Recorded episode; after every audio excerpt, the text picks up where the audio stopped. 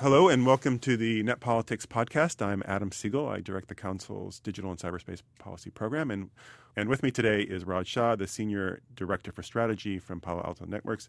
Raj, thanks for being with us today. Thanks, Adam. It's good to be here.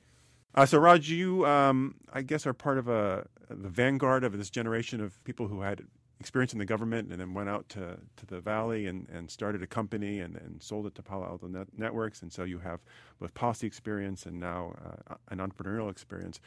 Now that you've had this time in California, what, what, have you learned that you wish you had known when you were in government? Yeah, no, that's a that's a great question, and it's uh, you know it's personally been uh, wonderful to see how many uh, former government folks have, have gone to the valley and become entrepreneurs themselves. Uh, you know, t- I think to that question, there's a there's a couple of things that uh, you learn in the private sector, particularly in a startup, that uh, would have been valuable to know or to see uh, implemented in the government. Um, you know, so one of them, uh, or uh, the overarching one, is speed, right? The the speed to take an idea and implement it, the speed to validate whether an idea is right or wrong.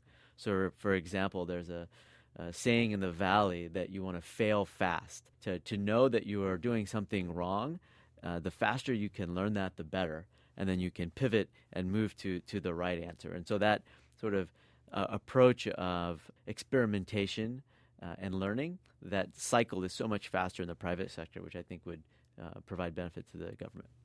So we've had some progress this year in, in, in the public sector. You know, we, we have uh, information sharing bill that looks like it's going to get out of Congress. When you look at what's happening in Washington, what do you think has been particularly useful for the private sector? Well, I think it's a couple of things. So one is just the general awareness of cybersecurity. Uh, that this is something that is a prescient threat to, to our nation and all free nations, and it's there are very important government responsibilities or uh, involvement here. Uh, the government has capabilities that the private sector does not in terms of monitoring what adversaries are doing to respond to them. So I think if I were to highlight two things that have been helpful, uh, one is the cybersecurity sharing legislation. So, providing a way for private companies, government entities, all to share threat intelligence information that just makes us all better and helps us all be more immune to the threat. Uh, and the second is, as you mentioned, the NIST standard. And I think, you know, if you read the NIST standard, it's still pretty high level, but it's a good interlocker between uh, senior management and the IT security teams. It provides a framework to how do we discuss what our posture is, where are we making our investment. So one of the the drawbacks that seems to come from this new entrepreneurial wave is that a lot of talent is bleeding from from the government.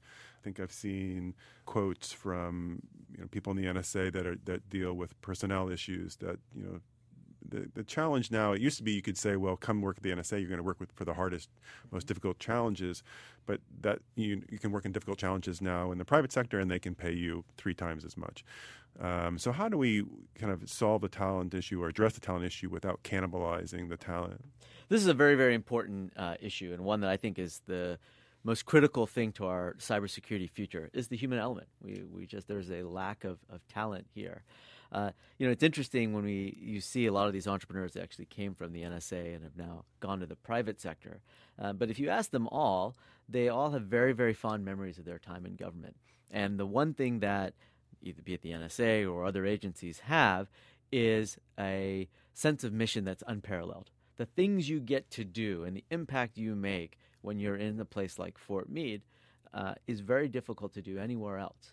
Uh, and the teams you work with are, are indeed a, a plus. So to your to your question about cannibalization, I, you know I think there are ways to be creative here. Traditionally, folks would go to NSA and they'd spend a 30 year career there, and that was that was the process.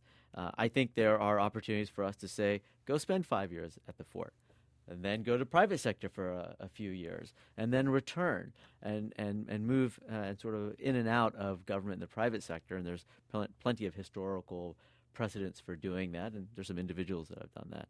So I think that's uh, a really important piece of of the the human capital piece. Obviously, just training and STEM education for high school students, and then you know one could even argue.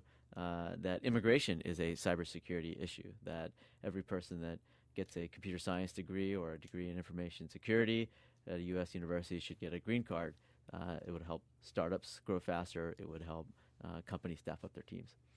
Raj, thanks very much for being with us today. Thank you.